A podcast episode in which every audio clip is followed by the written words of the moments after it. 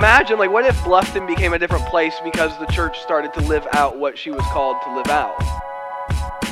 What if she was reminded of who she was supposed to be and we started to live that out?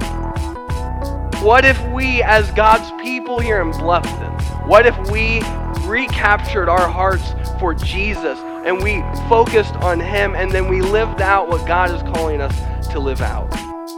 My friends, the unstoppable church that Jesus is building is built by bringing individuals together so that they would become something new together. That's what we are called to be, to be unstoppable. How's it going, church? Ooh, I'm on. Hey, so good to see you. Uh, there's probably a couple different types of people in this room right now. Um, curious which one you are. Uh, so, some of us, we don't mind asking for help. Like when we need some help, it's not a big deal, we'll ask for it. Uh, some of us, maybe a few of us, are like that. Others of us, uh, probably a little bit more like me, you're a little stubborn. A little stubborn in asking for help until you get in a situation that it was far stickier than you can get out of. So, a few years ago, well, more like five, six years ago, uh, we were living on the west side of Cincinnati, and uh, we were serving the church on the east side of Cincinnati. So, naturally, we wanted to get toward the church that we were serving so that we could be in the community and be a part of it. Well, we, uh, we were living in Cincinnati. So, if, you, if you're familiar with Cincinnati, it's very hilly, you know, there's a lot of hills and stuff. And so, the particular house that we were living uh, in, in Price Hill, had a very long and high incline kind of driveway, okay? And so it was moving day. And I did what you would do. I got a 26 foot U Haul truck, okay? Now, U Haul is one of the selling points for U Hauls, in case you've not used a U Haul, is it's got a low kind of like back bumper kind of thing, so you don't have to do a lift uh, to get all your stuff up. You guys track with me, you know what I'm saying? Okay, you look at me kind of like, oh, I'm not sure. Okay, all right. So, all right if you are familiar with angles, okay, so you got a long truck with a, with a short back uh, bumper, and you have to go up here, okay? So I, it was good going up the driveway, all right? I got the truck all the way up the driveway, we loaded it up, and uh, it was good. We had plenty of help. I was excited because we were going to get the move. The big part was done. It's always easier to unload than it is to load. So I start the engine, I put in reverse, and I start going down this driveway. And y'all, uh, when you have stuff in the U-Haul truck, it sits lower because it's heavier. You know what I'm saying? So you can track where this is going. So I'm going back and I'm starting to turn, and all of a sudden I come to a screeching halt, and it was not of my own doing. I get out, and I'm I had no idea what was happening because like I didn't know because I, I was pushing on the gas, nothing was moving. Y'all, I got out of the truck. Guess what I was in? I was not stuck on the road, I was stuck in the road. Like in the, I had gotten this U Haul truck stuck into the middle of the road. Not a fun moment, right? Not your brightest moment. Brandon, you should have t- chosen a better angle. You know what I mean? Should have done a, a little bit tighter of a turn. If you guys are tracking with me here, I had gotten that thing stuck into the cement and I was holding up traffic for about three hours. this is a busy road. Who's the genius who got the U Haul truck stuck in the road? Yep, me. So, in those moments, sometimes we're in those moments where we're like humbled enough to where would be like, hey, anybody, help, help, help. That's where I was. I was calling people, I was try- neighbors were coming. They were like, man, this is genius. Help this guy out. I'm getting like a two by four, and I'm like, let's, yeah, let's just, you know, mm, trying to lift it up and all this stuff, and it's just not working. So for three hours, this U-Haul truck was stuck in the road. Finally, I had gotten enough people who had more of an engineering mindset in their brain, and we got it unstuck. And when that happened, it was, oh, praise Jesus. You know what I mean? Some of us, like, there are times in our lives when we need help. Amen? And sometimes there are times in our lives where we are the people who need to offer the help as well. So, since we've been talking about this idea that we as the church are the family of God, what we're going to do today is we're going to look at what it looks like to help each other in our times of need. Okay, so if you have a Bible, go ahead and turn to Galatians. Go ahead and grab that, turn to Galatians, and we're to be in chapter six. But here's, here's the truth the way we help each other as the church should be different than the way the world tries to help each other. Okay, so we're going to dive into this. Galatians chapter 6. Uh, the Apostle Paul is writing this letter to this church, and they were dealing with a few things, dealing with a few uh, kind of doctrinal things that had led them to believe that in order to be a part of God's family, you needed not only to, to be following Jesus, but you also needed to step into all the Jewish rituals and rites, including circumcision. Okay, so if you're a guy, it's a hard, that's a hard commitment, right? This is a messed up thing. Right? And so these people were telling them, this is what you have to do. You have to follow the law of Moses and Jesus in order to be a part of God's family. And what Paul is saying, hey, that's not at all what this is supposed to be. And what was happening is they kind of fell into this legalism of, of judging people based on what they did or didn't do. And I don't know about you, but maybe you've experienced this in the church of judgment, harshness, just kind of a bunch of people think that they've got it all figured out. And every time you mess up, you're like, bam, right? No one ever experienced that? Okay, cool. That's good. All right. We can all go home. Just kidding. All right, Galatians chapter 6, verse 1. This is what Paul says. He says, Brothers and sisters, if someone is overtaken in any wrongdoing, you who are spiritual, restore such a person with a gentle spirit, watching out for yourselves so that you also won't be tempted. Brothers and sisters, brothers and sisters, we talked about this a few weeks ago how God, uh, through Jesus, what his goal was, was not just to forgive you of your sins, but he wanted you to become a part of his family. And that through Jesus, we get to be adopted as sons and daughters. That way, the creator of the universe is not just some God out there, but he is our father who is right here with us. This is a game changer. And we also talked about how Jesus is our big brother the big brother we can go to anytime we are in need, anytime we have a, need for wisdom or counsel. He's there, He's walking with us through life. And then we talked about how the fact that uh, look around, everyone, look around. Not don't stop looking at me. Look around. Look around. Seriously, look around. Look at smile at everyone. Hey, hey. Uh, we through Jesus are brothers and sisters in Christ, and so we are a family. So you see, Paul is saying, brothers and sisters. This is not how we ought to behave. Uh, what, what does he say? If any one of you, if someone is overtaken in any, in any wrongdoing, if anyone's overtaken by sin, uh, how many of you know that sin can creep up on you and it can take you out? It can overtake you. That's what sin does. That's what the devil's trying to do. He's trying to look for his opportunity to get you to where you will ask the question, How did I get here? Because you never intended to be there. Sin will get at you really quick.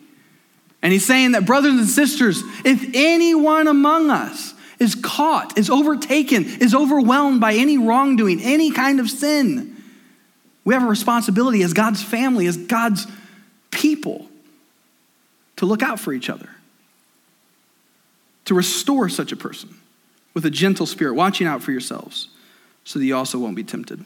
Uh, anybody ever been to Haspin Acres? Haspin Acres, southeast of Indianapolis? Cool. We'll go one day. All right. Uh, anybody like riding dirt bikes, four wheelers, jeeps, stuff like that? All right. I'm going to stop using these illustrations because, okay, anyway. All right, so anyway, I planned on it. I'm going to tell you about it. It's all good. You can track with me. Haspin Acres, it's a place. Uh, you go there, ride dirt bikes, four wheelers. They got like, you know, tracks and, and trails and all this stuff. Y'all should get out more. It's a lot of fun. You know what I'm saying? Uh, we can do like a church church trip, you know, get a bunch of four wheelers. It'd be a great time. Uh, so we, on this particular day, I was riding a, a, little Suzuki dirt bike, and this was one that was more of a racing dirt bike. Uh, and so, like, you have to kind of just go. It doesn't work in the trails very well because in trails you're kind of like downshifting and upshifting, and it's just kind of a difficult thing to be on, a, on this one of these racing dirt bikes through trails. But anyways, I was on the trails this particular moment, like the one time I went into the trails, and uh, my family and and family friends were there, and we were riding through the trails, and all of a sudden we got to this clearing, this opening on our right hand side, and everyone stopped and, and we were just, mm, and then, and then we stopped and we looked over to this opening. This is where all the, the people with the Jeeps and stuff were. It was like an open dirt mud thing. You know, if you have a Jeep, you just want to get out there and just tear it up, right? Uh, and, and so everyone was staring and kind of laughing at these people because they had their Jeep stuck in the mud. We were not holy and like, you know, like, oh, so concerned about them. We were like, oh, you're stuck. uh, but luckily for them, right, they were stuck in the mud, but they had some people around them who had some Jeeps and they were trying to pull them out. And uh, thankfully, they were able to get them out. But, uh, you know, all the while I'm over there sitting on my dirt bike, like, losers, you know. Um, hopefully, I'm a little bit more holier than that now. But anyway, um, what does it mean to restore such a person? To make right. That Greek word is, is kind of the, carries with it the thrust of uh, mending a net, making something right. Or maybe for us, uh, you know, when you had a broken arm, you put a cast on it. It makes it right. It makes it as it needs to be. Well, here's, here's what I know, and this should remind us of something, what he's saying here, that we should love our brothers and sisters enough so that when someone's overtaken by sin, any kind of wrongdoing, we are people who restore them. Why? Because Jesus, when he saw us stuck in the mud, when he saw us stuck in quicksand, when he saw us in over our heads without any kind of path to get out of, he saw it fit to come down and rescue us, to restore us, to get us out of the mud and back on track where we needed to go. That's what Jesus has done. And so, because of that, because we've been loved with that kind of love, we are now people who, when we see someone who's stuck in some kind of wrongdoing, stuck in some kind of sin with no way out, what do we do? We're called to be restorers, to make it right. Because the love that we love people with is the same love that Jesus loved us with.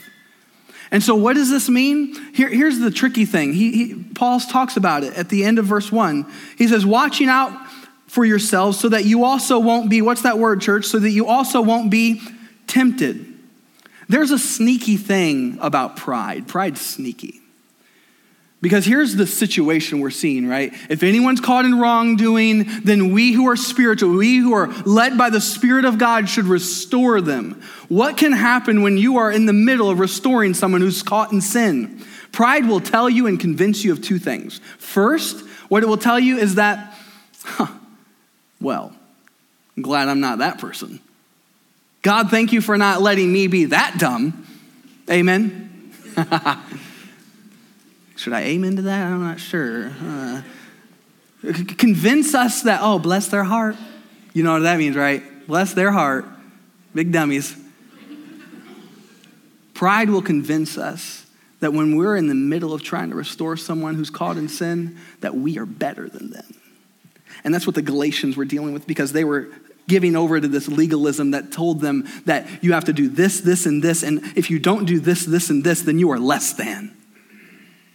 And what Paul is saying that you are called to be restorers, but in the midst of restoring someone who's caught in sin, don't fall into sin yourself. Because if you convince yourself that you are something when you are nothing, then you are given over to pride and you are just as sinful as they are. And at the end of the day, all of us have got sin. Yes? The second thing that pride will try and convince us of, and I think this is the one that we struggle with the most, most of us, it'll convince us of who am I to say anything about that? You see someone caught in sin, who am I to do anything about that? It's not my business. It's not my thing. I'm, that's them over there. And it convinced us that it's not our problem. But what Paul is saying, what God's word is saying, is that because we're the family of God, when someone among us is caught in sin, the love that we love them with is the one that says, I'm pursuing you, I love you, and I know that the path you're going down is not going to end well, and I want to come alongside of you and get you to the one who can fully restore you, and his name is Jesus, and I want to bring you to him. That's what we're called to be, church, as a family. And, and that's a hard thing, right? Because a lot of us, we don't want to step into that space of discomfort. But aren't you so glad that Jesus didn't say, you know what, their sin's not my problem. I didn't do it. It's not a big deal. Whatever. Bless their heart. Aren't you so glad that Jesus saw it fit that he was going to pursue you in the midst of your mess and try and bring you to a point where you would realize that you are dead and gone without him so that you can experience freedom and life to the fullest? Aren't you so glad? And so we are supposed to love people in the same way that Jesus loved us. We're supposed to restore them with a gentle spirit. That's the gospel. Then he goes on in verse 2, he says this Carry one another's burdens. In this way, you will fulfill the law of Christ. Carry one another's burdens. In this way, you will fulfill the law of Christ. So, not only is life filled with, and you know this to be true, not only is life filled with sin that can get in and overtake us, those kinds of burdens, but life is full of burdens just because it's life. Amen? when you experience loss, when you experience uh, disappointment, when, you, when, when life does not end the way you wrote the script in your goal book, when life happens, oftentimes the, the, the word that he's talking about with burdens is this tremendous weight that weighs on you. It's not just some kind of thing like, you know, we talked about last week where you're trying to bring all the groceries in one, one trip and it's just like something you can carry. No, this is something that is backbreaking for you. You've been in these moments, right? You've been in situations, you've seen people who are bearing burdens that are so heavy that they can't do it on their own. It's breaking their back. We brought a wheelbarrow and we needed a dump truck to carry it. It's just not working. Many of us, we try to carry boulders on our own, and what God's family is supposed to be is a family who will come alongside of each other when, when we are dealing with burdens that are too heavy to bear, and we will come in, enter into that burden, and we will help each other carry through when you've been in situations when it was too much for you. I pray, I hope that you've had people in your life who would come in and bear that burden with you, who would just be present in the midst of it. I've, I've told you this a, a, few times as we've been here, but last, last year, Sarah's uh, dad was fighting cancer, and we uh, made trips, two trips to Arizona to, to visit with him in the midst of it. The first one, we thought we were saying goodbye, but he rallied and he was doing really well, and so we went back again. And the second time we went back, it was just me, Sarah, the boys, uh, Xander and Zeke, and, and uh, her three sisters. And we were there for about 24 hours because we wanted to make sure that we were able to be with him because it seemed like it was turning for the worst. And I can just tell you, like, from experiencing that situation where, where these sisters came together to be with their dad to love him really well. The, the amount of, of uh, tension that would have been there had it been a different situation might have been greater. But how many of you know when life uh, is really throwing at the serious stuff, when you're dealing with the serious stuff of life, a lot of the peripheral stuff that when, when life is just kind of happening that you get hung up on, that stuff goes to the peripheral, doesn't it? It's not as much of a concern. But they were able to just be with each other, to, to be present with him when he was awake and, and, and, and doing stuff, to be able to just be there with him. And then when he was taking a nap and, and, resting, they were just there together. They were reminiscing about the past, talking about their, their lives. And, and it was just such a beautiful picture of what it looks like for the family to bear the burdens that everyone is bearing, to come alongside of each other because we are better together. And so that is what it looks like, church, to be the church, to come and be present.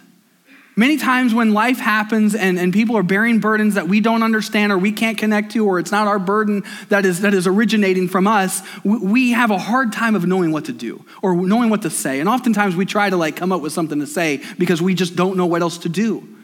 But oftentimes the greatest thing you can do for someone who is hurting, who is carrying a burden, is to just be there with them. To just be there, be present. Step into the mess, step into the situation, step into the hardship, step into the struggle, and be there with them. That's the picture that I got to see in the midst of that. And what if the church was like that? What if we looked at each other not as people who attend the same church, but as brothers and sisters in Christ, as members of the same family? What if we looked at this church gathering not as an event we attend, but as a family we are a part of? What if we looked like that? That would change the way we love each other, wouldn't it? It would change. A, a number of years ago, about three or four, I was, uh, we, we were serving at the church in Ohio, and we were still portable at the time. So we met at high schools and all kinds of things. And, and the staff, we didn't have offices, so we just worked from home or Starbucks or Panera or wherever we happened to be. And, and so, in the midst of that, I was working from home one day, and um, I, I don't know what caused it, but there was just I started to experience anxiety.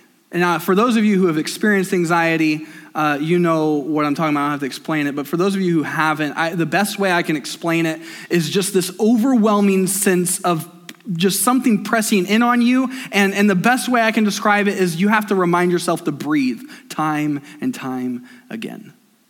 And I couldn't explain why it was happening. I didn't understand it. And as, as you know, the person I'm kind of wired to be is just trying to figure it out or deal with it or just keep going or whatever. Like it'll just pass, but it didn't pass. Like, can you imagine having to remind yourself to breathe day in, day out, moment by moment by moment? That's something that's supposed to happen. But everything was just pressing in. I don't know what it was, but I did know someone who uh, someone else who had dealt with that. So I reached out to them finally after uh, after a little while, and, and I said, "Hey, Kenny, this is the, the lead pastor out there at uh, the church there," and I said, "Hey, I, I don't know even what I'm asking for. I don't even know what you can do about this, but I just need you to know, like I'm. I think I know what anxiety is now." Um, I can't even explain it. I just, it feels like I can't breathe. I, feels like everything's just, everything's just coming in after me, and, and it's just, I can't explain it. And I had dealt with depression before, but I had never dealt with anxiety, and that was just something completely different. And, and you know, he just gave me encouragement. He said, I've been there. I know what you're dealing with. Just, just, and he gave me some, some encouragement, some wise counsel. And I, I just, I have to say, like, that little bit of, of expression of mutuality that he knew what I was going through, that he was, he was willing to step into it and, and be with me through it. That made all the difference.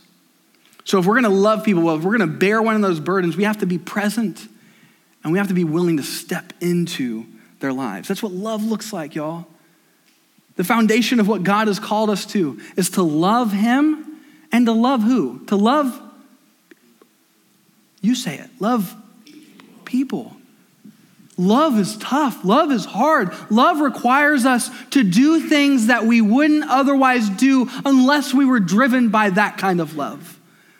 To be present in the midst of someone's burden bearing, that's, that's hard. It's hard because you're carrying it with them. And, and what I think Paul is getting at when he's saying, hey, don't be overcome by temptation yourself, is because what oftentimes can happen is that we will, we will convince ourselves that this is either beyond, our, beyond what we can do or it's just not our problem.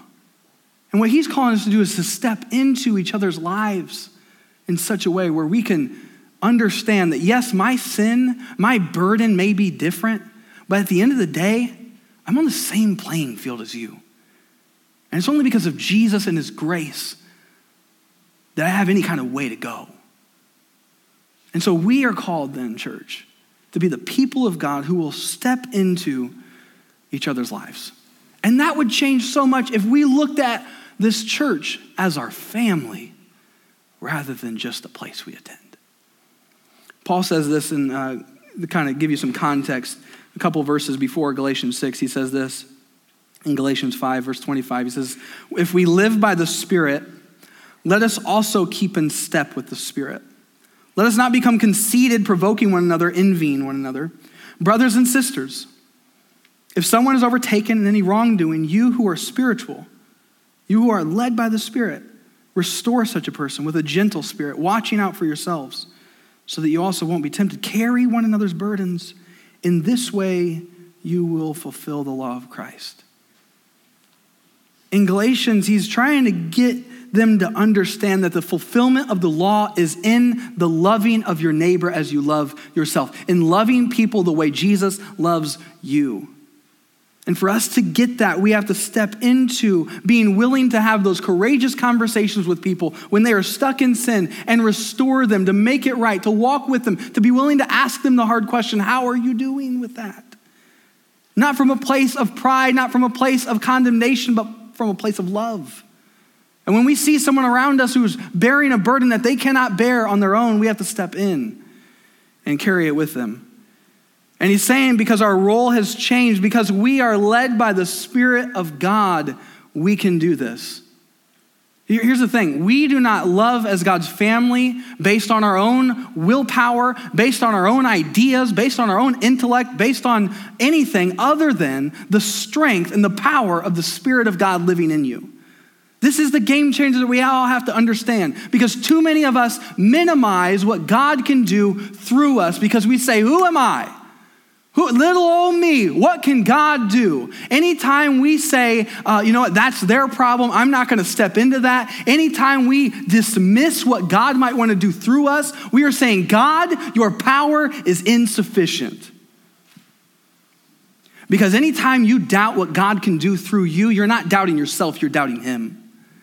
And many of us, we need to get over ourselves, get over that pride that tells us we can't be used by God and get over that and step into the life that the Holy Spirit's trying to lead us into. He's trying to cultivate, and He's doing it. He's cultivating love, joy, peace, patience, kindness, goodness, faithfulness, self control in us. This is His work. This is God's doing. So when we say, God, use me however you want, I don't know how to bear the burden of this person. I don't know how to step into the life of my brother or sister. I don't know how to do. I don't have the answers. But God, I know that you do, and I know that when when someone comes to you just willing to be used, that you use them.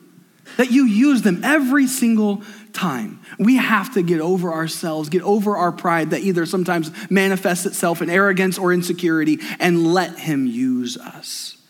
Because that's the only way that we move forward as the family of God. So, what does it look like for us to be restorers?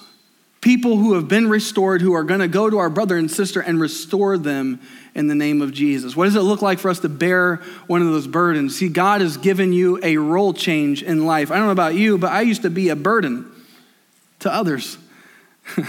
and now He's hopefully using me to bear some burdens of others.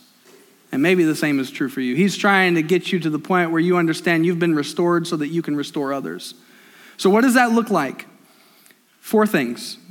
First, we have to, if we're going to restore uh, someone to Jesus, we're going to bear someone's burden. If we see them caught and overtaken by sin, if we see them trying to carry a boulder up a mountain and we want to step into that, what do we start with? We start with prayer. We start with prayer.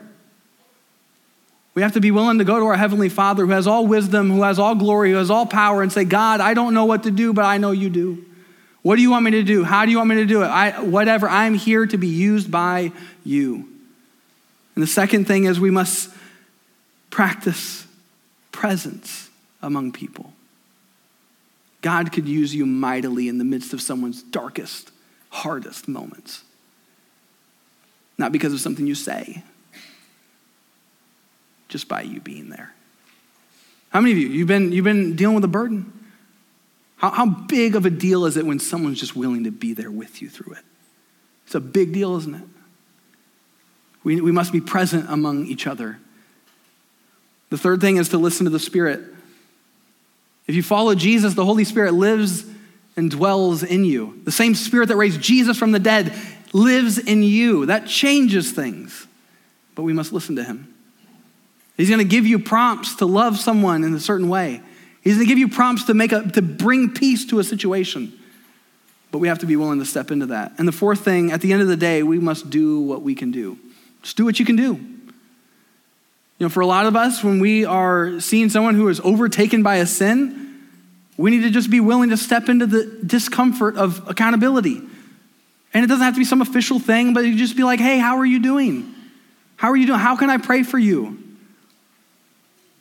Like that, that's a game changer because that changes the temperature of their expectations. That, that tells them that you care for them enough to be uncomfortable. Love is hard. For, for, for a lot of us, there's, there's situations, you see someone in need, you see someone who needs help. How can you help? Do something, do what you can do. God will use you. God will use you. This is, this is a foundational question I think we can just start asking ourselves on a regular daily basis. Because oftentimes we don't know what it looks like, and every situation is different. In, in every moment this week, I want to encourage you just ask this question What does love require of me? What does love require of me? What does love require of me? When, when you're at work, right, and you, you're dealing with one of those coworkers, you know, that one, you know what I'm saying? That one. The one that presses your buttons on your last nerve, you know what I'm saying? Their name is, you just filled it in. When you're with your coworkers, what does love require of me? How would that change? If you ask that question and you follow God's answer, what, how would that change the temperature of the room at your workplace? What does love require of me? When people are annoying, when people are just pressing on you, or all that stuff, what does love require of me? Sometimes it's a hard conversation. Sometimes it's just be willing to be present. What does love require of me? When you are uh, with your classmates at school, when they're annoying you, or when they won't be quiet, or when they're just messing with you, or whatever, what does love require of me? When, when you're, when you're with your friends and, and they are in need, and you see that they have some kind of need that you can meet, what does love require of me? When you're with your spouse and, and, and they're not being as holy as you would like them to be, No one. what does love require of me? When you're with your kids or your grandkids and they just won't listen, what does love require of me? When you're with your community group, this new family that you're a part of, and you're, you're talking about life and you're talking about situations and you hear of a need, or you know that they're struggling with something, what does love require of me? What does it require of me. With, when you're with your church and, and you're gathered together and you hear of a need, you hear of a, a, a, ministry team like children's ministry, student ministry, guest services, any kind of ministry that's involved in the church that needs people to be a part of what they're doing. What does love require of me? What does it look like? To love each other. When you're with strangers at Kroger, when you are on the road with strangers, what does love require of me? Can you imagine, for some, for some of us, uh, there was one time in your life where you walked away from the church. And, and for, for a lot of you, it was because you, ex, you didn't experience people asking the question, What does love require of me? But you, you, you saw people asking the question, How can I make your life miserable as possible? Or how can I judge you? Or how can I be harsh with you? How can I make sure you know how much you don't measure up? Many of us who have walked away from the church or, or were anti church at one time in our lives, if we experienced a community, a family who was like that, who has loved each other, when, when they asked the question, What does love require of me? then they followed the answer, you would never have walked away you would have never walked away. Imagine what the church could be if we all asked the question, What does love require of me? And we looked at each other as our brothers and sisters, bought by the blood of Jesus, having a bond that is deeper than any kind of family relationship that we have on this earth, but it is universal, it is, it is eternal. That is what we are as the church. Imagine what it would look like if we loved each other like that. You know what would happen? The people who walked away from church because they got church hurt, they would come back you know why? Because they would see something in you. They would see something unique. They would see something that no one else in this world can offer them. No one else, no group can show them. And that is what Jesus promised. He said, The people out here, all those people around us, they will know that you are my disciples by how? By the how much you read your Bible, by how much you pray, by how much you're at church, by how many verses you memorize. No, no. He said, They will know that you are my disciples. They will know that you've been with by how you love one another. At the end of the day, that's what we're called to do. And love requires us to restore someone who's caught in sin. It requires us to bear each other's burdens. It requires us to be present among each other. What does love require of me? That's a question we can all ask ourselves this week as we go through the different spheres of life, different opportunities, to be a light in the darkness. Church, would you stand? Let's pray. And we'll sing to our awesome God.